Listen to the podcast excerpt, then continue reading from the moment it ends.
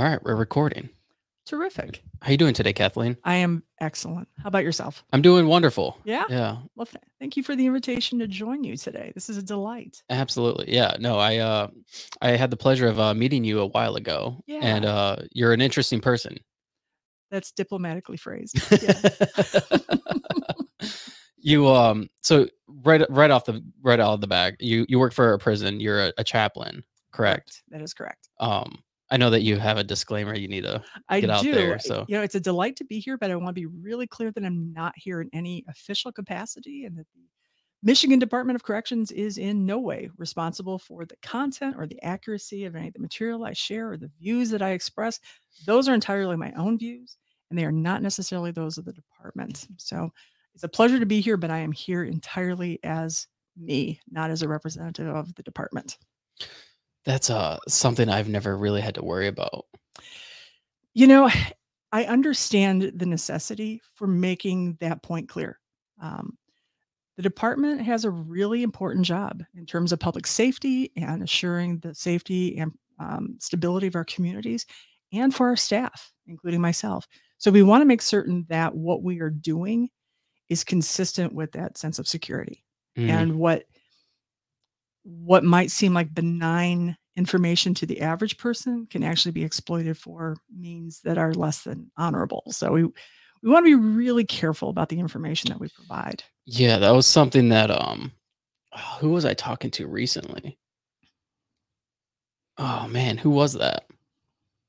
I don't know. I've talked to a few different people. I have a friend who's a police officer. Sure. Or was a police officer, and that was something that he had to take extra precautions because it was in a small community. So whenever you take somebody to jail, they kind of know who you are, and if you live in that community, it can be dangerous. It can be. You're dealing with people whose worldview and whose frames of reference can often be quite different than your own. And when you are a person who is generally trusting and at ease in the world, you might be dealing with someone who is less trusting, who is more suspicious, who is actually trying to exploit opportunities to their severe advantage. And you want to be careful. Especially working in a prison, right? Yes. I mean, yes. That's probably some of the most hardened criminals, right? They can be. Now, I should be clear that I work at what's called a level 1 facility. So that's the lowest level of security. Everyone in our facility is eligible to go home. So we're what's known officially as a reentry facility. Unofficially, among our population and staff, we call it a going home joint. So everyone in our facility is turned in the direction of home, and they want to get there. What is the average amount of time, like in a level 1 facility, that you would spend typically? Yeah, typically it's you're talking a matter of months as opposed to years. Although some people do have 12 or 24 months ahead of them yet. But you're not looking at someone who's got 17 years yet to go. Okay. That's not, you're usually going to see that more at a level 2, which could also include those who are doing a natural life sentence, possibly even level 4. Whoa. The higher the numbers, the more security measures that are in place. So ultimately the goal is to move someone down to that lowest level and ultimately onto parole, which is in fact the lowest level of security. You're not, quote, free when you are on parole. You still have some accountability to the state. And then once you're off parole, or off paper as it's known, then you have that freedom to move about the planet, to borrow the phrase from the airline commercial, that you've, one hopes, been able to adjust your mindset so that you see opportunities for positive contribution as opposed to a harsher exploitation. Mm-hmm. So ultimately the goal is, when we talk in the department about commitment to protect and dedication to success, what we're talking about is keeping our communities safe, but we also want to see success stories for those who return to those communities. So that's ultimately our positive outcome that we're seeking to achieve. What kind of role does a chaplain play into that? So it's a bit of a divided role. Officially, I am there to assure accessibility to religious programs. Because even if you're incarcerated, you still have a constitutional right to free exercise of religious freedoms. So my job is to facilitate all the religious programming. And so we have 18 different groups that are active in our facility. It's everything from Buddhist to Catholicism to Asatru, Native American, Wiccan, several different types of Protestant Christianity, Jewish, three types of Islam. So my job officially is to facilitate all of those program efforts and make sure that groups have what they need in order to continue to exercise their religious faith while they're incarcerated. So that's the official part of my job. Now, tucked in between all of those official, components of my job, the budgets and the schedules and the database management and those kind of bureaucratic requirements, tucked in there, I have all kinds of conversations with prisoners about their futures, and specifically what you and I have talked about when we first met, the idea of rehearsing your future, that what you're doing here today, right now, is a preparation for what your life is going to look like when you go home.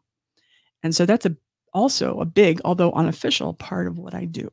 I help people prepare for their life at home. Now, religious practice may be part of that, because that helps you develop a sense of your own ethics, a sense of what is right for you, what is not right for you. But it goes kind of beyond the scope of traditional religion. And it's very much a question of psychology. It's very much a question of philosophy. It's very much a question of, who is this person that I want to be? Am I living out the stories that I want to live? Am I making the contribution to the world that I ultimately want to make? Right. Yeah, I could imagine that for a prisoner, that would be significant, right? It would give them a sense of purpose for when they do get out, something that they could kind of look to. Absolutely. It gives them some sort of ground to stand upon. Yeah, absolutely. In the end, all of us start at step one, but we have, when we're successful, we have a sense of, this is the outcome that I want to see. We do that for all manner of things. When I went to college in my younger years, I knew I wanted to graduate, and I knew I wanted to graduate with this kind of grade point average. And I knew what I wanted to do after graduation. For me, it was going on to graduate school.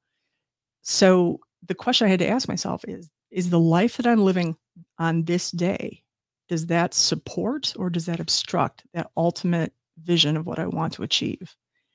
And if it doesn't support it, what can I start doing that will support it? But you ultimately have to begin with that question of, what kind of life do I want? What kind of vision do I have for the life? And it's tough for a lot of people who are incarcerated, because sometimes they had no idea they were going to live this long. Wow. I had a young man in my office a few years ago, and he had just turned 25, and he was having a really hard time coping with that idea. And he looked at me and he said, I just didn't think I was ever going to live to see this age. 25 years old. 25. Wow.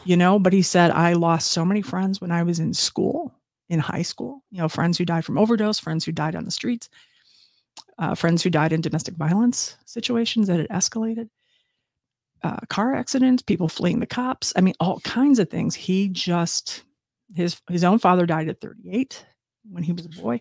And so he really didn't think he was going to live to be 28, 25. And having lived to be 25, he said two things. First of all, I know that prison saved my life. I just don't know what to do with it now. What kind of things do they do in prison other than like religion that help build habits for like healthy lifestyle habits so that when somebody gets out of prison, they know how to like be self-sustaining in a sense? There are some things that we do.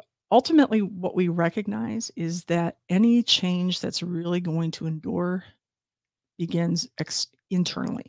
We can impose a certain structure on you externally in right. terms of the daily schedules. And I will often talk to prisoners about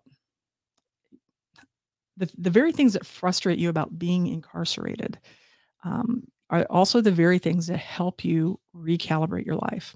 We've made your world smaller. We have slowed the pace. We have tightened the focus. So you don't have to worry, for example, about what you're going to eat for dinner tonight. We have a chow hall that provides that for you. You don't have to worry about what you're going to wear today, because we have state blues that you're going to wear. There's a lot of the so-called adulty decisions that we've taken off a table for you. And now, without having to be burdened with those things, you are free to do the internal work of making those adjustments, of recalibrating. You are free, if you want, to stay up all night and mess around with your tablet, because we have tablet computers that are available. They're not. Wait, they get tablets? They have them available. And, you know, you can, they don't have an internet connection, but there is a way to access the internal email system that we have so that you can correspond with, say, Jackson College, which offers college classes in our facility. So you could email people? With restrictions. Whoa. Yes. And you can receive, but we do monitor it. We just need to make sure that everyone is safe. So you could talk to your loved ones while you're in there. You can. Sure. Whoa. Yeah. That changes the game. It does, you know, because ultimately the two things that are going to be major factors in someone's success when they go home is stable employment and stable living, right? Stable home environment. And you've got to have those really solid one-to-one relationships. We can't cherry pick them for you. So if you're drawn to a partner who is just bad chemistry with you, we can't really stop you. Unless there's something, you know, illegal or inappropriate that's happening. But yes, you can absolutely continue to maintain those connections. And ultimately we want you to, because the hard thing about incarceration is it's not just you who's behind bars. Your family's impacted. Your employer was impacted. Suddenly this person that was showing up for work is no longer available for work. So you want to be able to maintain those positive connections. And the ones who do the best, the people who go home and are successful are the ones who have been able to maintain solid, positive, healthy relationships with the people who are closest to them and continue to invest in those relationships, even while they're apart from so-called the world. So yeah, being able to email, being able to telephone, being able to write letters, being able to receive, you know, people can send books in if you, under certain conditions, you know, can send you things to read, can send you magazines, can send you books, can help provide you through the prisoner store, you know, that sort of thing. Now, do they have access to these things because it's a level one, or does it tighten up as you get into the levels, the higher level? Generally speaking, it's available to all. Oh, okay. You know, we're careful about what's allowed. You know, we don't allow all publications. I'm free as a free citizen to order any book off Amazon. Now, you can't do that when you're behind bars. You can't do it while you're in Amazon. Won't deliver to the prison? No, it will. It will. It's just, no, they absolutely do. And they do on a regular basis, actually. But there's certain material that we will not permit. Oh, okay. Like so, what? Well, you know, if you wanted to order 50 Shades of Grey, no. Really? Why not? Understand that some people have been locked up for criminal sexual conduct. Mm. And there's a distinct line between the activities between consenting adults and the activities between adults who are not consenting. And so, yeah. That's interesting. Yeah. So we just know that some of the material could be triggery. And so that's not something that we encourage. Again, we want people to draw their own boundaries. And if you won't draw them, then we will help you. That makes sense. Yeah. We want people to be as far removed from those kinds of pitfalls as possible. Right. Or what we call safety, security, and good order of the facility. But ultimately, it's for your own benefit. I mean, there's a reason, you know, that the average person's not reading those kinds of books, because this is not a lifestyle that I want to, you know, explore, let alone, you know, and participate. So I think a lot of people read those kind of books. Like the 50 Shades of Grey? Mm-hmm. Yeah. You know, it was like one of the top sellers. It was a big bestseller for a long time. And, you know, the movie actually did, you know, a respectable business at the box office. At the same time, you recognize it's a little bit like alcoholism. Right. Where you and I can enjoy an adult beverage. That same adult beverage in the life of another person is just a disaster waiting to happen. Yeah. And so it's for everyone's benefit. Now, the hard thing, I think you probably have this experience as I do, of having a person in your life who, you know, should not be indulging in the adult beverage. Yeah. I just had a guy on the other day. Yeah. His name was Ron. He came on to share his experience with alcoholism. And it was sad because he was on, I think, in like June, and then he relapsed again in August. Mm. And so he shared his experience of going back to rehab, and yeah, it was sad, but he's doing better now. Yeah. But he's a guy who cannot have a drink. You know, and it's one of the things that I explain to people both inside and outside the prison, that, you know, the word addiction has kind of a neat etymology. an origin and a history of its usage. It started off in the Roman era as a legal term. Anything that starts with an AD at the beginning as a prefix means to include. And that word, the root at the back of it, diction, that's where we get that's our word for word, right? Dictionary. So an addiction is an addition of words. What it was is a legal document that was used in the Roman era. If I owed you money in the Roman era, you would go to court and the court would order me to work off the debt that I owe you. And until that debt is paid in full, you own me. Now, you can be a benevolent owner or you can be a hostile owner, but you own me. The larger the debt, obviously, the longer it's going to take. And if you're a hostile owner, you're not giving me any options. So I can come to you and say, David, I want to go home. My kid's having a birthday. And you can say, well, sure, go home and have fun with your family. Or you can come out and say, no, that's not going to, you don't do that anymore. That's how I feel like my work is. I feel like I ask for permission all the time. They're like, no. Yeah. I'm just joking. Yeah. No, and I get it, But the thing with addiction is it starts off with use and then it goes into misuse and then it goes into abuse and then it goes into it goes into something fatal. But that's kind of what, like, I was talking to my friend Ron, and it was a lack of habits. It was a lack of him following through with the things that he did consistently that kept him sober, like working out, eating healthy, exactly, going to not AA, but doing his I think he called it IPO or IOP, something like that, intensive op. I don't even know. It was some sort of therapy. Intensive outpatient. Yeah, intensive outpatient. So he was doing that. He stopped doing that. And then all these other things too. And then eventually reading his Bible, going to church, those things. And then eventually he had a drink. He's like, I can handle a drink. And then, nope. No. And that's, in some measure, it's hard to talk about it in terms of a gift, but that's one of the benefits that comes from incarceration. I've told prisoners the worst thing that ever happened to you was not getting locked up. The worst thing that can happen is not having your people visit you here in prison. One of the worst things that can happen, frankly, is your people visiting your grave at the cemetery. The universe, say what you will, but the universe shrank your world, pulled you out of the one you were in, shrank your world to more manageable dimensions so that you can work on the dimensions that matter most of all, which is the 6 inches between your left ear and your right ear. And only you can do that work. And that person with addiction knows, your friend knows, if I create these gaps, something's going to fill that gap. Mm-hmm. Now, it can be the addictive behavior until the addiction eventually owns you. I mean, I've known people, I used to work in addiction treatment. I've known people who stole money from their grandmother's purse to support their habit, and you don't think when you're a kid or even when you're starting to use the drugs, you don't think it's going to reduce you to that level. And yet here you are. You don't think it's going to land you in prison. You don't think you're going to be the person who's breaking and entering the homes of strangers or businesses or whatever. And it reduces you to that. I mean, even in a less dramatic sense, way, I'm the same way. I'm not an addict in any way. Like, I can drink alcohol and be fine. I can smoke a cigarette and not get addicted. Yeah. But the thing is like, there's certain things I do. Like, let's say I stop eating healthy or I stop working out for a few days. When I stop doing the things that make me feel good and normal, then that's when I start picking up other things like eating junk food and going out to eat more and just going off the rails. Yep. And it's those habits that keep me grounded to who I am as a person and who I need to be to keep my mind clear. One of my favorite books is actually sitting on the shelf behind you. It's Atomic Habits by James Clear. I love that book.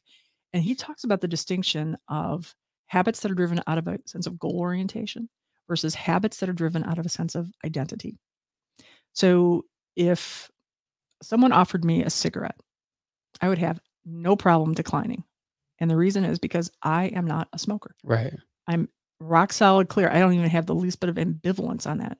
I'm not a smoker. So it's easy for me to say no.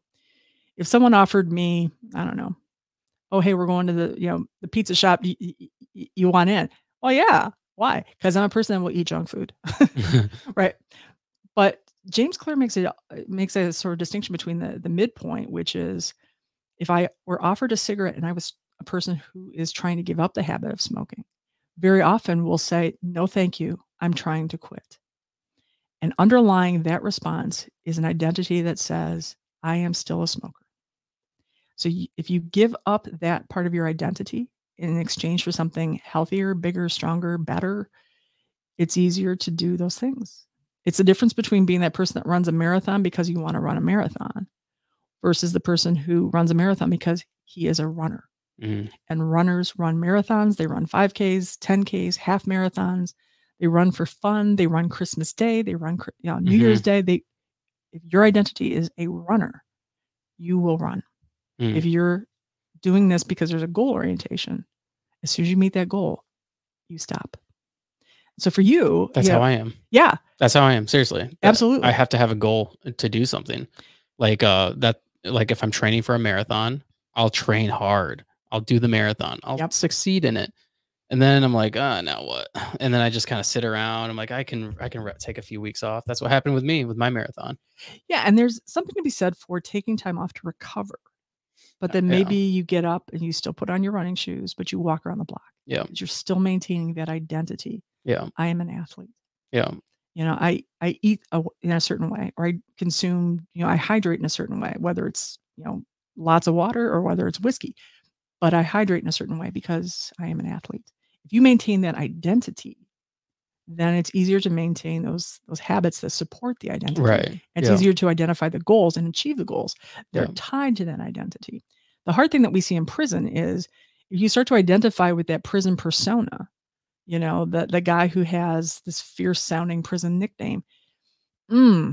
Yeah. You start identifying as that person, and then you start cultivating habits and goals and outcomes and whatnot that are consistent there. I can't tell people stop calling each other by your prison nickname, but I can say, listen, when you go home, do you want your future boss to know you as Chainsaw? Right. I mean, no, yeah, I don't think so. I don't think you want, if you're dating, do you want your future partner to take you home to meet her parents and say, Well, unfortunately, a lot of that's cultural too, though. Oh, it is. Where it's kind of looked highly upon to have served time. It's looked highly upon to, I don't know. I don't know. It's weird because, so I know this guy, I work with this guy who went to prison. He actually worked in the same prison, or went to the same prison you work at. Oh, okay. And I think he spent 5 years in there when he was in his 20s. He's now in his 40s, and he works at General Motors. Yeah. Has a good job, can support himself, can have a good life. And he has this prison mentality still where he's he's loan sharking people money. He walks around doing the little thing while he's handing people money. Oh yeah. And ultimately that's coming back to a scarcity mindset that if I don't game, I won't get. I think it's something, there's some sort of I don't know, if there's some sort of reward system for people thinking that you're the top dog in the joint. Oh yeah. Yeah, there absolutely is. There's a hierarchy behind bars, the same as there is outside. Yeah. We want people to see some swagger in us. I mean, swagger is actually pretty cool these days. I can stop almost every conversation in a room when I tell people, "Oh yeah, what do I do for a living? I'm a prison chaplain." I mean, there are very few jobs where I could actually work for the MDOC where people think they know what you do for a living. They're probably wrong, but they think they know. And because they think they know, they're fascinated because it hooks into, some image that they have, some movie that's playing in their head, whether it's Shawshank or, whatever it is. That's probably the most iconic one, right? I have to say it is one of my favorites. Because fundamentally it's a movie about mindset, right? The character of Andy Dufresne. Yeah. Ultimately he talks about hope, and I've asked countless prisoners, what is it that sustains you through your hardest days? Because if you can continue to hold on to that thing, whatever it is, you will make it through this hard day. Yeah. Ultimately, I love Shawshank as an example of mindset because you see it in the transformation of the character Red, Morgan Freeman's character, that he comes in and says hope is a dangerous thing, and Andy says no, it is the only thing, and it is a beautiful thing. And in the end, that's how the movie ends. In fact, they retooled the ending of the movie because the audience at the initial viewing when they were showing it for test screening, the audience was like, no, this doesn't end the way we want it to end. It has to end on a more upbeat note, as opposed to, you know, Andy just getting out. That's not enough. Mm-hmm. And so they tacked on a better ending, which was Red connecting with Andy on the beach in Mexico. Wow. And saying, you know, ultimately the last words you hear Morgan Freeman say in that movie are, I hope. I hope my friend is there. I hope he's doing well. I hope to see him. I hope. That's an important point, because a lot of people I've gone through, you've listened to my podcast, right? Like about my story. Yeah. But like a lot of people ask me, like, I don't know how you could have made it through. Like, I don't know how you don't hate the people that did that stuff to you. Yeah. But the thing is like, for me, the thing that got me through everything in life was just hoping for a better life, just hoping for a better future. Yeah. Literally just trying to make it through today, because tomorrow would be better, hopefully. Absolutely. You know, and Nietzsche is the one that said it, and Viktor Frankl is the one that really spread the message. But it's the idea that if you know your why, you can endure almost anyhow. That's what got Frankl through the Holocaust. It's the core of Nietzsche's philosophy. It's all those things. It's part of the reason I hook into religious practice too. If you have a why that is compelling, then you can go through hard times. Mm-hmm. For you, your why is absolutely the title of your podcast, the name of your podcast. Mm-hmm. That I absolutely believe that there is something better, something bigger and more beautiful that's out there, and I'll die trying, but I'm going to get to that place. Yep. Andy Dufresne in Shawshank does the same thing. And so that's what I talk about, that if you've got a why that can shape your identity, you can go through the hard times. Yeah, absolutely. You can make it through prison. There's all kinds of stories out in the world about people who did time with a solid why to inspire them and to shift them. And because they did, it transformed them. Mm. But until you hook into that why, man, it's really hard. Yeah. I mean, going to prison is like, in a lot of people's minds, like one of the lowest things you could do in society, right? Like, like once you go to prison, it's like, oh man, my life is over. Yep. But you don't have to let even that situation define who you are as a person. Exactly. And that's, in fact, the hazard is when you let it define you. First of all, it creates limits for you. I'll never be anything more than this. One of my huge pet peeves is the word just.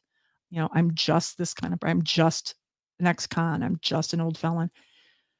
Because the word just in that instance means simply, or nothing more than. I'm like, no. I joke with prisoners, but I'm sincere when I say it. No one, like, you've got kids, right? No one holds that baby in their arms for the first time and thinks this little peanut someday is going to grow up and go to jail. No, nobody thinks that. Right. No healthy person anyway. I mean, when you hold a baby in your arms for the first time, and let's just say I have family. When I've held those little babies, I am thinking big things. I want them to live amazing lives. I want them to do amazing things. I want them to grow up and know goodness and joy. Yeah. And that's what you want. And so the idea that I'm just this thing, I'm like, no, you tap back into that potential that everybody has. Right. Well, that's like little kids talk about all the time. Like my son, he's always like, Dad, I'm going to be a fighter jet pilot. Yeah. Like, Dad, I'm going to be this. I'm going to be that. He doesn't think about going to jail and being in prison. No. There's a story that I've often told prisoners that it's a strange story because you don't think it's true. And it is. It's the story of a young woman who, living her life in Texas, was in her either last year of high school or just out of high school, was in a terrible motor vehicle accident. There was a fatality, and one of her classmates was killed. And you think, man, how is this person ever going to get over being that person, having done this thing, having your fingerprints all over that terrible moment? That particular person was former First Lady Laura Bush. Mm. And she went on to do amazing things, both as a municipal level librarian and ultimately as a First Lady of the United States, championing the cause of literacy. It could have been that moment that defined her future. Absolutely, it could have. And it's to her credit and the credit of the people that surrounded her that it was not the thing that defined. It's a pivot point, no question. And it's going to shape who you are. But if you let it limit you, if you let it destroy you, and those are options, you will never be able to, you're going to struggle to put good things out into the world. Mm-hmm. And I think ultimately that's what we want. It's your kid saying, I want to be a fighter pilot. You walk into any group of any kindergarten classroom right now and you ask those kids what they want to be when they're grown-ups, they are thinking big. Yeah, they should be. And if they're not, you know, something unhealthy is going on at home. Right. Somebody's already drilling into them the message that you're not going to amount to anything. Yeah. Because when you're 6 years old, you believe that everything is an option. I'm going to be a marine biologist. I'm going to be an astronaut, and I'm going to be a doctor. I'm like, you're going to be all those things. Yeah. Because when you're six, you believe it's absolutely possible. And at some point we start chipping away at that and giving kids a reality check. I'm like, I don't know that the average 6-year-old or 8-year-old needs a reality check. What they need though is someone in their corner. Right. And it's a stunning realization that a lot of people who do wind up in prison didn't have someone in their corner. Mm. Or if they did, and that person was one of their biggest advocates, they didn't believe the things their advocate was saying. That it's, you know, that may be true for other people, but it's somehow not true for me. Yeah. And it's one of the things I talk about with prisoners in terms of owning your mindset. The first thing you have to do in order to live out the story that you want to live, that is your life, the first story you have to change is the one you tell yourself about yourself. Because the world has been filling your head with stories about you, and you might not be well served by buying into those stories. Yeah, absolutely. And so now is the time. Now is not the time to buy into the one that says ex-cons cannot achieve something positive. Absolutely, they can. One of my favorite stories here locally is a guy who was in prison. I think it was for growing weed. And it was like a federal charge. Yeah. And he went to federal prison, got out, and now he owns fish fry place. East Side Fish Fry. Oh. Okay. And it's been documented on Triple D show. Triple D has been there several times. Nice. He's an ex-con. He hires other ex-cons, and super successful guy. He's bought, so he has that business, and then he's bought like several car washes and stuff. Like, he's constantly working. He's a hard worker, and he didn't let his circumstances of going to prison define how his life was going to be after prison. Absolutely. I mean, you can take the experiences that you have while you're incarcerated, and broadly speaking, those experiences can lend themselves to other opportunities. I mean, you work hard when you're in prison. Now, are you well compensated? No, you're not. Prison jobs do not pay well. How much do they pay? Are you allowed to say? No, I'm not. No, okay. But you know, you're going to make enough to cover your very basic necessities. If you're not supported by people at home, you're going to struggle. So would that just go like into your commissary? It can go into your state draw is what we call it. And you can use that to make purchases at state store. So things like toothbrush, toothpaste, athletic shoes. You know, if it goes beyond the basics that the state provides, then that's how you can obtain those things. What kind of things do the state provide? State blue uniforms. We have a basic set of state shoes. They're just like Oxfords, socks, underwear, some basic bedding. Basic hygiene necessities. That's about it. Everything else, we want you to work because we want you to be in the habit of getting out of bed, getting up in the morning, having a routine, having a reason to be there. Right. I have a work crew that assists me with chapel basic functions, basically like filing and cleaning and that kind of stuff. And I tell them, look, you're not going to get rich working for me here, but I'm going to do what I can to make this a really solid work environment for you, because when you go home, I want you to be in that habit of hustling. I want you to be in that habit of contributing. I want you to be in that habit of taking pride in the work that you do. So I'm going to do everything I can as your supervisor to support that. Now, some people rise to that occasion and to that opportunity, and other people, not so much. But, I know where I work. But at the same time, your boss has that problem at GM. Yeah, right? It's true. You give somebody an opportunity, and some of them are going to just stun you with their capacity to contribute. Others are in it for themselves. So, people behind bars are really not that different than people outside in the world. I equate GM to prison a lot. I do. I mean, because it's its own little world, its own little environment. Yeah. And it's small. It's not prison in any stretch of the imagination, but we joke because you have to clock in, you go in past these gates, can't leave until it's time to leave. yeah, that's a lot like my work, you know. You literally are in prison. I am literally in prison. That's, which is insane. So what is it like working in a prison? I mean, because like there's things I can do. I can play on my phone. I can surf the internet all day long. I'm not limited essentially to what I can do. But like for you, what is that like? I cannot bring my phone. That's not permitted. And to be blunt, it would just be a massive distraction. Yeah. But it's also security concerns. So no, we don't permit phones. Our administration can, but those are issued by the department. So there's restrictions on how they can be used. But you know, generally, you know, there's a lot of security procedures that, you know, not any different than if you were to visit someone there. You know, we patch it down and make sure that you're not bringing in anything that you're not authorized to bring. But then, you know, I have access to the internet, and, you know, like one of my core principles for my work is I want to learn something new every day. So when I read different documents or reports, and I run across a term that I, you know, it's not familiar to me, I'll look it up. Like, ooh, I didn't need to know what that phrase meant or what that, but yeah, I mean, I learned, what kind of phrases? Usually it's criminal law, yeah, the details of someone's crime, and gotcha. the things that human beings are capable of doing to each other are just sometimes breathtaking and heartbreaking. But at the same time, I learn something new every day about law or psychology or religion or, you know, history. I learned a lot about history. And so, how did you get into chaplain work? What? So I have 2 degrees in religious studies, or religion in general.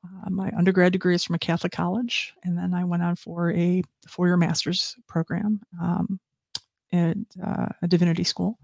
And so my first phase of my adult career was 15 or so years, close to 20 years, really, in congregational ministry settings.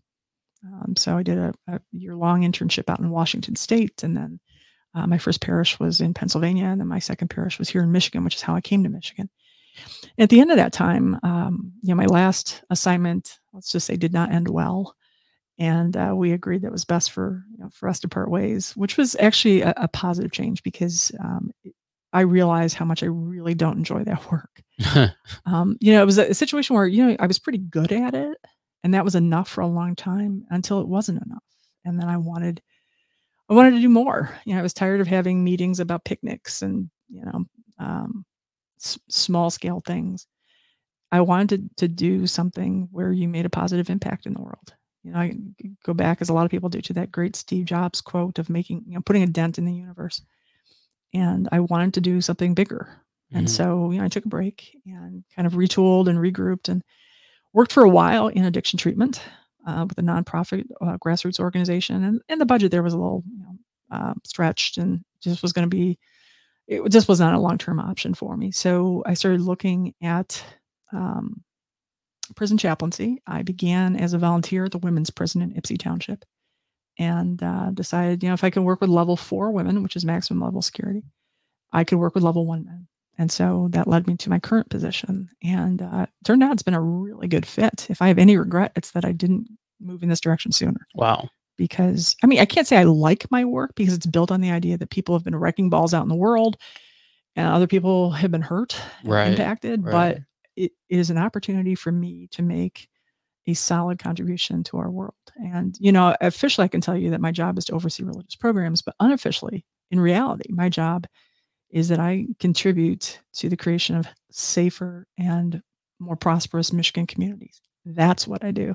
And that's why it's possible for me to go in there every day, because I know that the work that we do makes a really solid difference, that we, you know, we are, as we say, committed to protect, but we are also dedicated to success. Right. Yeah. Yeah. Because if you can make a positive impact on one person's life, so when they get out, I mean, that might help them tremendously. Absolutely. And that's our goal. You know, we want people to use this time away to retool. I mean, that's not fundamentally, this is not self-help camp. You know, that's not, the court did not send you to us because we just thought you needed to get your stuff together. That's kind of what it is though, right? I mean, like, you should treat it that way. You can. Yeah. You can treat it as a hardship, and don't get me wrong, it is hard, but you can also recognize that this is an opportunity for me to walk out a different person. Right. And if I'm going to do that kind of work, this is my opportunity, because never again do I want to have the universe pull me away from my world to work on myself. Right. What kind of tools and resources does the prison offer people who want to better their life? You know, our facility is really oriented toward making available those programs that the court has mandated in order for parole consideration. So okay. It's tough for me to say that we offer all these other things because I really don't know what we do at other levels. Right. Okay. Ultimately, a lot of it is going to come down to what kind of work are you doing? Now, I can tell you that for us, we have a really terrific library, and our librarian staff works really hard to provide quality reading materials. I can also tell you that our chapel that I oversee has a really phenomenal religious library. I recognize that a lot of people, particularly people somewhere between 18 and 30, such as you, are less interested in, you know, traditional religion and are more interested in spiritual topics. So I have worked really hard to stock our shelves with books on self-help and personal growth and mindset transformation and psychology, all those things. I mean, I've got a copy of Atomic Habits on there. I've got a copy of Man's Search for Meaning, Viktor Frankl. I mean, I've got those, you know, abundant books, several hundred different volumes of books. Wow. And they're available if you want to avail yourself of them, but I can't force you to read them. I can't force you to check them out. I can't force you to change. But if you want to make that change, then that opportunity is there. But ultimately, that transformation starts internally. And we may actually give you some obstacles, but I've told prisoners countless times. There's a great quote from a journalist named Joe Hyams, World War II vet, and then made his name in celebrity journalism. He interviewed people like Sinatra and Bogart. And he, at the end of his life, he became really interested in martial arts. And he wrote a book called Zen and Martial Arts. And there's a really great quote that I wrote down to bring with me just because I wanted to remember it in its fullness. He talks about how every place you go functions like a dojo, functions like a practice hall for the martial arts. And he says a dojo, that practice hall, is in fact a miniature cosmos where we make contact with ourselves, our fears, anxieties, reactions, and habits. It is an arena of confined conflict where we confront an opponent who is not an opponent, but rather a partner engaged in helping us understand ourselves more fully. Mm. And I tell prisoners, that is what you have here. This is your dojo. This is your practice field. This is your rehearsal studio. This is your classroom. This is the place where you're going to encounter an opponent who is not an opponent, but a partner who is helping you better understand yourself. So if I get on your last nerve, you do well to think, why? Why is this getting on my last nerve? Yeah. Is she hitting a button?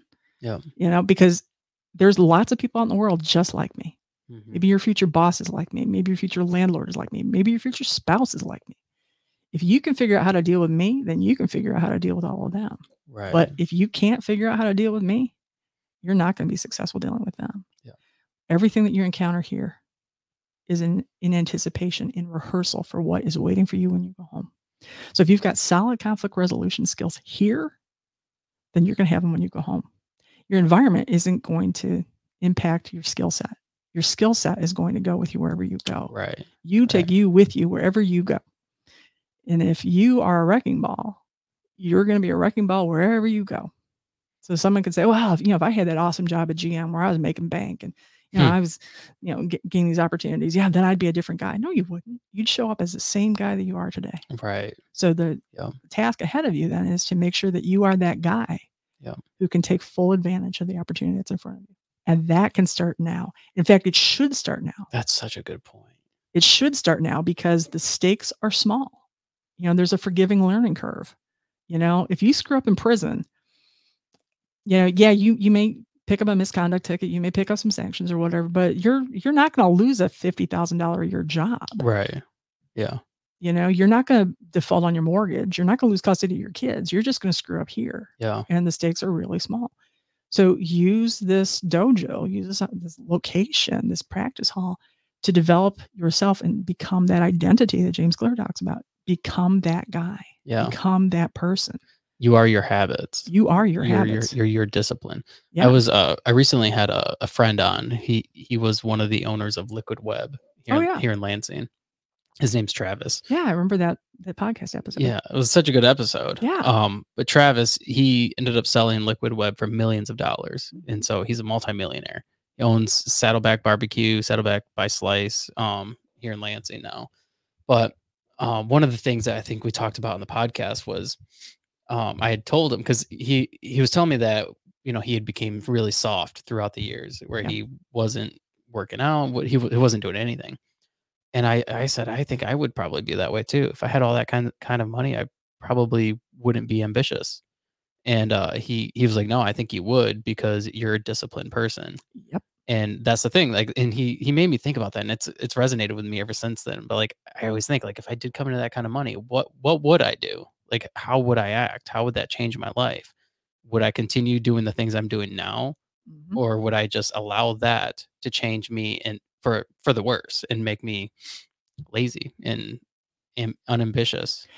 Yeah. And ultimately what we have to do as we continue to level up and up and up and up is maintain that. I mean, you'll hear motivational speakers, you'll especially hear retired pro athletes talk about staying hungry, you know, and that's what they mean, is to say that the same thing that drove you when you were on the high school football field dreaming of NFL stardom, that same thing that drove you as a 17-year-old kid has got to drive you now that you're 35. Yep. And you're not playing for the league anymore. Right. And Sunday afternoons are yours. Unfortunately, especially for a lot of athletes, they don't find that purpose. No. And they end up going off the rails after that. Yeah. And ultimately it's because it goes back to that James Clear stuff, doesn't it? That they were goal driven. Right. But their habits were not shaped by identity. Yeah. You know, so when you look for, like, if you do a Google search that says successful retired athletes, you'll find some amazing stories out there, because they built an identity that did not require being a pro athlete. Right, right. The ones there's two downfalls. One is poor financial management. Well, there's three downfalls: poor financial management, poor companionship, and a lack of identity beyond. Yeah, and you see this beyond the world of sports, that you've got. It's in everything. Yeah, people. I mean, I've met guys who've said, you know, I violated my parole because I had a PPO, you know, from my kid's mom, and she said, oh, yeah, let's just forget that. We'll just text each other about custody issues. Mm. And as soon as the thing went crosswise, go sideways, then you know, I was like, oh, you. No, ultimately, you know, the five people with whom you spend the most time are going to make or break you. Right. You know, so if you're surrounded by five highly accomplished, goal-driven people who have shaped their identities around a certain version of success, you're going to be the sixth guy. Yep. But if you're hanging out with five people who are looking to get stoned every day, well, guess what? You're going to be the sixth guy. Yeah. You surround yourself with people that you aspire to be. Absolutely. And that's what I try to do. Yeah. Yeah, and really anybody who has accomplished anything of substance or of significance is more than happy to bring someone else up behind you. Yeah. They're not bothered by it. No. You know, some of them are, but then, you know, we just move on to the next one. Yeah. Yeah, people who are successful are always happy to help other people succeed. We may have limited time and resources, and, you know, I can't personally mentor prisoners or anyone listening to this podcast like, I just hope my loved one crosses paths with her. No, forget that. I don't have enough time. You know, I'm stretched to get enough done in my 40 hours. But you need people on the outside, because do you mentor people? No. No, at all. Not officially. No. No. I mean, I will have one-on-one conversations with people, but, you know, we've got 1,600 people. You know? So you're kind of wanting to do like some sort of motivational thing, right? You know, I've done some public speaking throughout the early part of my career. You know, the pandemic kind of brought a lot of that to a halt. Through like being working in a church and stuff. Yeah, a lot of it built on my background in congregational settings. Okay. So, but you know, I was always really mindful of the people who the church has successfully alienated. So, you know, at this point in my life, I count myself among them. I'm mindful that for some people, the word religion is just a huge trigger, and they don't want to hear it. And, you know, for me, I get it, but at the same time, I embrace the word religion. As a person that loves language, the word religion, I think, is really helpful, because, again, when you look at the actual word, the root in the middle of it, those letters, L-I-G, that same root appears in the word ligament. which is the connective tissue that joins bone to bone. So if you've ever had a ligament issue, you know it's difficult to bend your arm or whatever, right? Because that tissue is joining bone to bone. If we did not have ligaments, we cannot have the skeleton that is our infrastructure that actually allows us to stand upright and to move forward. Without ligaments, we would literally collapse and become an actual bag of bones, and we would actually suffocate under the weight of our own bodies. That's what religion does, is it provides a person with a personal, ethical, moral infrastructure. We've misused that term and thought that it should be something that I impose on you. Right. That these are my values and these are my ethics. And this is my morality, and therefore it must be yours. Mm-hmm. That's a misuse of that idea. But for each of us, the person that says, well, I'm not religious, but I'm spiritual. I'm like, yeah, no, you are religious. You just don't want to say it because it feels icky. Right. And I get why it feels icky. Right. You've been abused or hurt by religion. So I get that. But at the same time, that idea of true religion being the thing that tells me this is right for me, this is not right for me, this is not acceptable for me, this is absolutely the right thing for me, this is the thing to which I should want to aspire. Religion can do that. Even if it's not a religion that is focused on a deity, a god or gods or, creator of the universe, or whatever you want to call it. If you are completely not interested in that, you still have a religion. Yeah.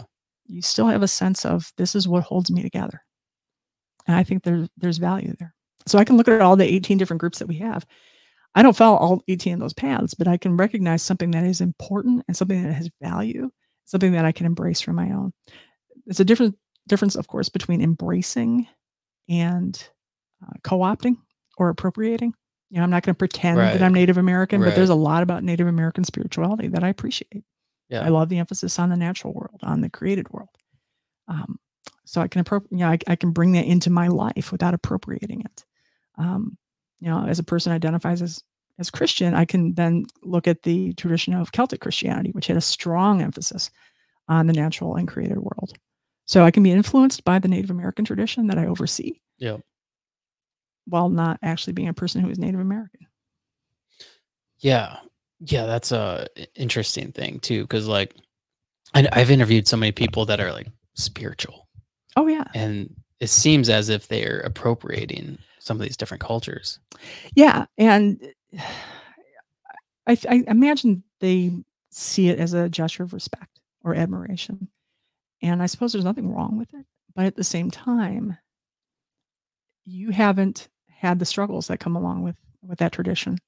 You haven't just appreciating everything that they've worked hard for. Yeah. I was watching a YouTube video series over the weekend on, strangely enough, something called patent medicine. It was notorious during the Victorian era, the old medicine shows that would peddle all this weird science and whatnot. And one of the most popular themes for the late 1800s, early 1900s was the theme of white man who goes into the wild, encounters the native community, and discovers the secret of good health.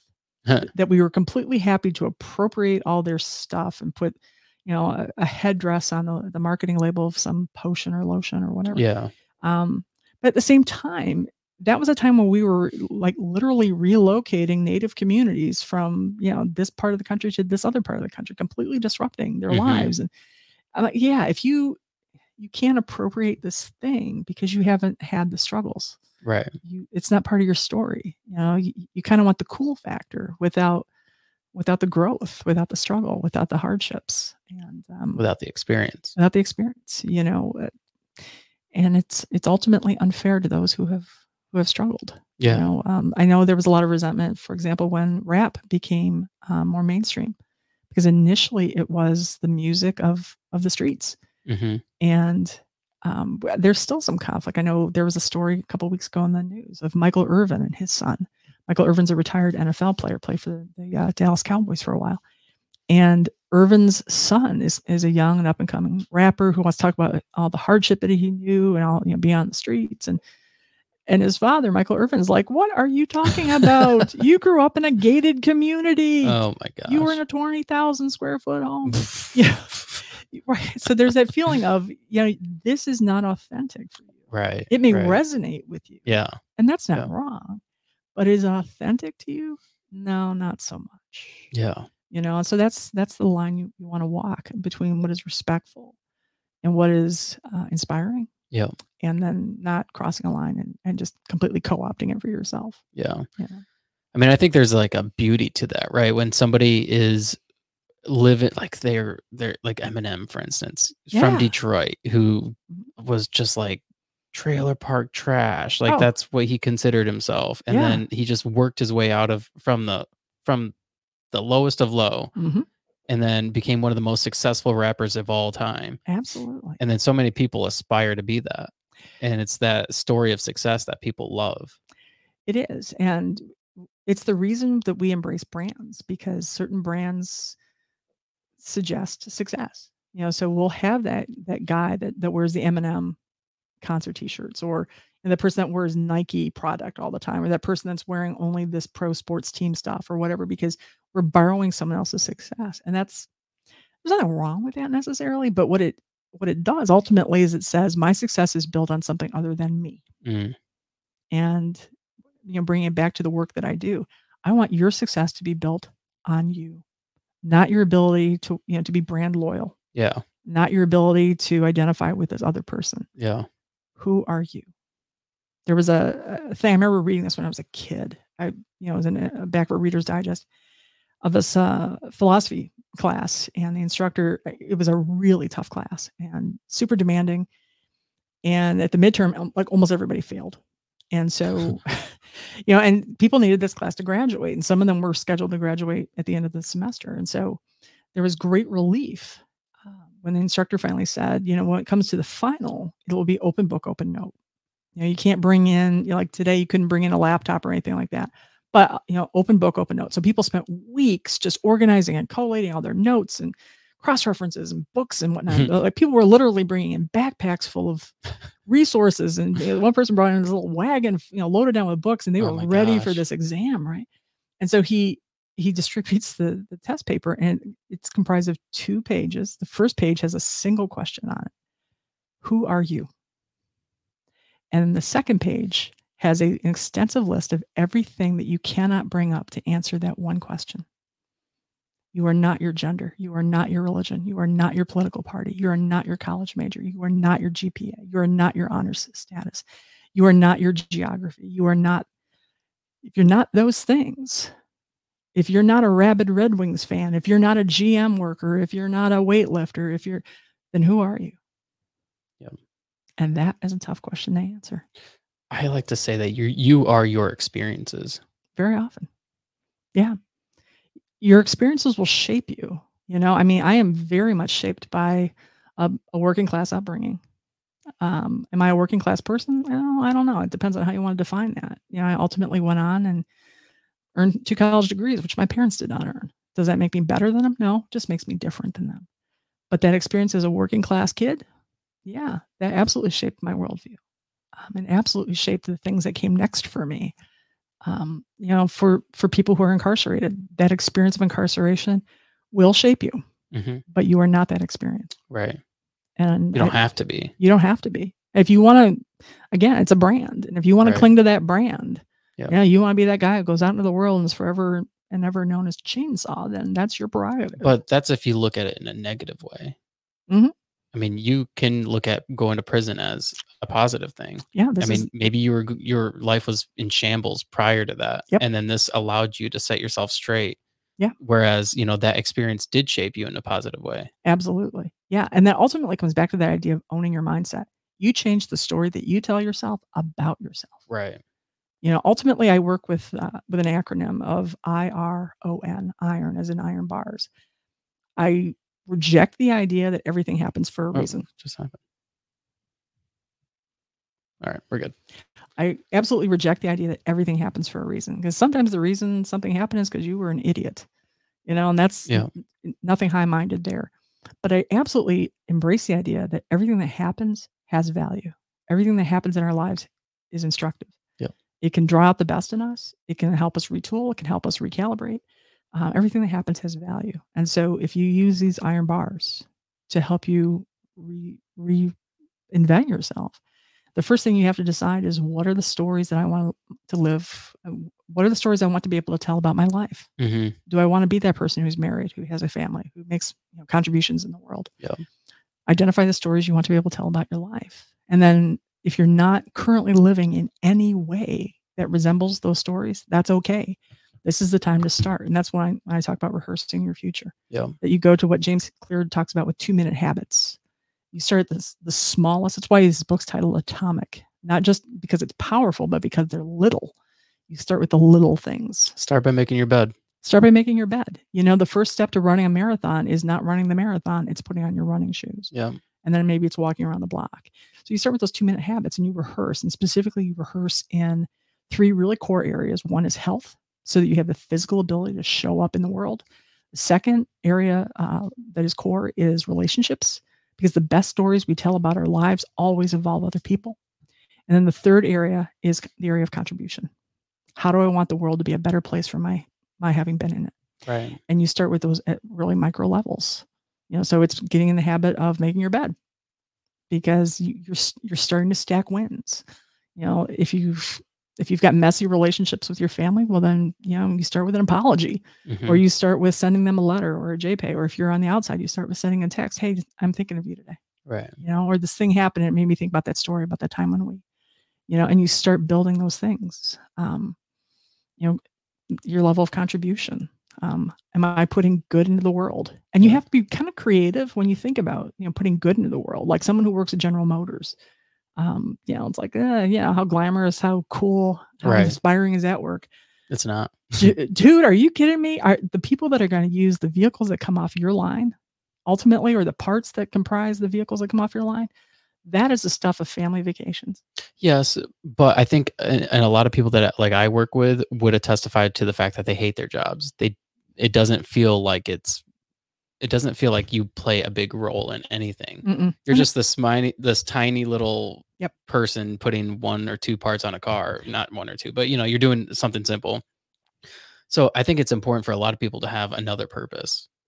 It absolutely is. And the thing that's cool about watching you and watching your podcast grow is that's a place where you feel like, I think anyway, that you feel like you are making a contribution. Yes, absolutely. Especially with the theme of your podcast. I mean, like you could be doing some sort of sports show or, current events or whatever. I mean, and there's a huge market for that stuff, but the market for people who are putting inspiring stuff out in the world, particularly one of transcending your circumstances, of rising above, God, that is an enormously inspirational thing to do. Yeah. And, there was a point in time where you just had that idea of, I wonder what it would be like to host my own podcast. Yeah. And look at you now. I didn't think it'd be like this. No? No, I had no idea it'd be like this. What does that mean? I didn't know. Well, for one, I didn't know I'd be over 170 episodes in by now. And I didn't know that I would be sitting down, allowing other people to come share their stories. I thought it would honestly just be me talking about the foster care system and overcoming it. And then I thought it would be me having people on to share their stories of being in the foster care system as well. And then it kind of transcended into other people sharing their experiences in life. Yeah, because fundamentally everything's the same. The skills that you need to transcend a life, mm-hmm. an early part of life in the foster care system is the same stuff you need to overcome a life spent on public assistance. Right. Or, transcending a life where you dropped out of college because you bombed or because of addiction or because of incarceration, or the same skill set that you need for X is what you also need for Y is what you need for Z. Yeah. And you can use that. So, I've told people, look, especially when I had, young kids in my life, they're like, I don't know why I have to learn this stuff in school. I'm like, well, you know what, sweetie, you're learning a skill set. Yeah. Algebra teaches you how to methodically solve problems. Are you going to use algebra on a daily basis? I mean, I don't. Yeah. However, I do need a methodical means of solving problems, and I need that every day. Mm-hmm. I need to be able to persevere through things that I think are boring. Right. Because adult life is fundamentally a boring prospect. Right? I mean, paying bills and, getting the oil changed and all that stuff. I mean, none of it's exciting, but you have to be able to develop a tolerance for things that bore you. Yeah. Because tucked in every now and then between those boring, randomy, adulty things that you do are these moments of amazing. Yeah. But if you can't put up with the boring, if you can't do the grind, you're never going to find that shine. Absolutely. And so that's where that stuff pays off. And so the thing that you're maybe you prisoner guy are doing behind bars, you're going to be doing that when you go home. The inspiring stories that you find for the foster care system are the same inspiring stories of someone who rebuilds a business after a bankruptcy, rebuilds a life after a relapse. Yeah, those are the stories I love. Yeah. Seriously, those are the stories that I love of somebody who just completely fucked their life up. Yeah. And then they now are the most successful, disciplined, and they're rich or whatever it is. I'm like, how did you get to that point? And how did you get from here to there? Yeah. And what happened in between? Yeah. That's so like inspiring to me. I will do that for my own life. I mean, I'm that person that's crossed that half century mark in this planet. And, I will go back as I look at the things that are coming next for me. I go back and look at the things that worked for me in the past. And one of the biggest accomplishments for me was going back to college at 27 after having bombed the first attempt, going back and not only graduating, but graduating summa cum laude. And I have a vivid memory of having my academic advisor assist me walking up the steps to the stage, walking across that stage, holding that diploma in my arms like I was hugging a teddy bear and bursting into tears. And that's I just awesome. Remember saying over and over, I did it, I did it, I did it. And when you have that kind of moment, it will define you because you're like, you know what? Anything that comes next, I mean, it may be incredibly hard. I have memories of being in this junky little apartment where the heat barely worked and it was a basement apartment. And so when there was snow, it completely blocked out all the natural light. It was a cave. I mean, it was so hard. I remember being at my desk with those gloves where the fingertips are cut off, taking notes on church history. That was incredibly boring. You had to remember all the emperors and popes and kings, you know, and just so I could, you know, get the A in the class. Right. And again, it was doing all the hard things, doing all the boring things, doing all the mundane things. Because it led to that moment of, I did it, I did it, I did it, you know? And so I've told guys, when you get close to the door, I mean, we just had a guy who's been active in the chapel. He just went home last week. His parole was delayed because of paperwork issues. And I said, you know, look, when you walk out that door, you're going to know one thing for sure, that you can overcome your addiction, because that's what landed him behind bars in the first place, and that you can do hard things. And when you know those two things, everything else lines up. You can do the next thing. I've often told prisoners that if you want to do offer yourself an incredible gift, when you get out of here and get yourself settled, get yourself solid, you know, make sure that your housing is where it needs to be, your employment is where it needs to be. And then you get yourself out beyond the city lights so that you can actually look at the stars. You're going to want a night where you have a new moon where you can't see the moon at all. Right. You need something that a new moon, no clouds, so that the sky is just wide open. And I want you to go out someplace far from the lights of the city. And I want you to look at those stars, because first of all, the whole time you've been locked up, you've never been able to see stars. Our security perimeter lighting literally obscures all star light. So you can see the moon, but you can't see stars.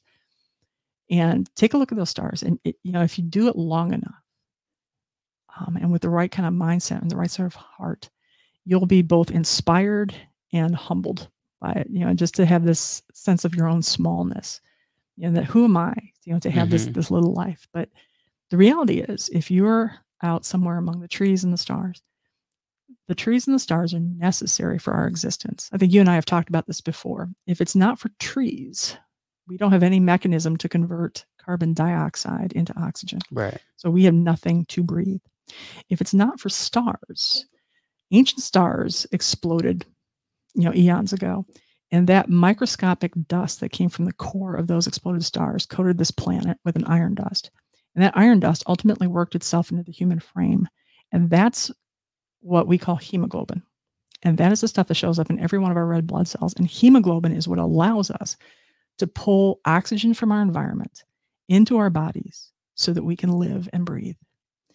Our existence is literally tied to the existence of trees and stars. So if you put yourself in a place where you can see the trees and you can see the stars and you can listen to all the night creatures and all the night sounds, you can understand that your place in this universe is every bit as valuable and every bit as essential and, frankly, every bit as temporary as those trees and stars. Stars do not shine forever. Trees do not live forever. We will not live forever. But while we're here, we have a contribution to make. And your contribution, you, David Hess, me, Kathleen Meyers, you, prisoner guy, you, listener, your contribution in this world is every bit as essential and every bit as beautiful as those trees and stars. And that's the gift I want for everyone. Awesome. I love it. I'm glad. We did over an hour. Yeah. You know, I was a, I was a preacher once, David. You know, you can take her out of the pulpit, but you can't take the pulpit out of the girl. That's awesome. That's awesome. Yeah. Well, this was a good and very valuable podcast episode. Sorry, my glasses are super uncomfortable. I get you. Yeah. I've been so getting used to them. But, yeah. I had a ton of fun, so thank you for your invitation. Yeah, absolutely. Thanks for doing the podcast. It was a lot of fun, and we'll do it again. Sounds good. Awesome. Thank you. Thank you.